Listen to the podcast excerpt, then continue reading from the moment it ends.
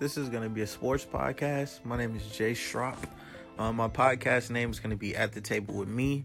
I'm going to talk about sports. Every now and then, we're going to dip into politics just because sports and politics are starting to go hand in hand with the platform that a lot of athletes have to speak about politics and things that are going on in the world to bring awareness to people because some people may not follow politics, but if you follow LeBron James, LeBron James may speak on something and that gets your ear to actually like, hey, let me check this out.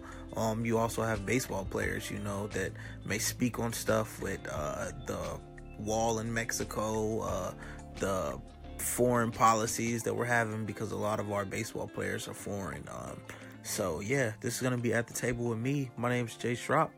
I hope you enjoy the podcast that I'm gonna be bringing to you.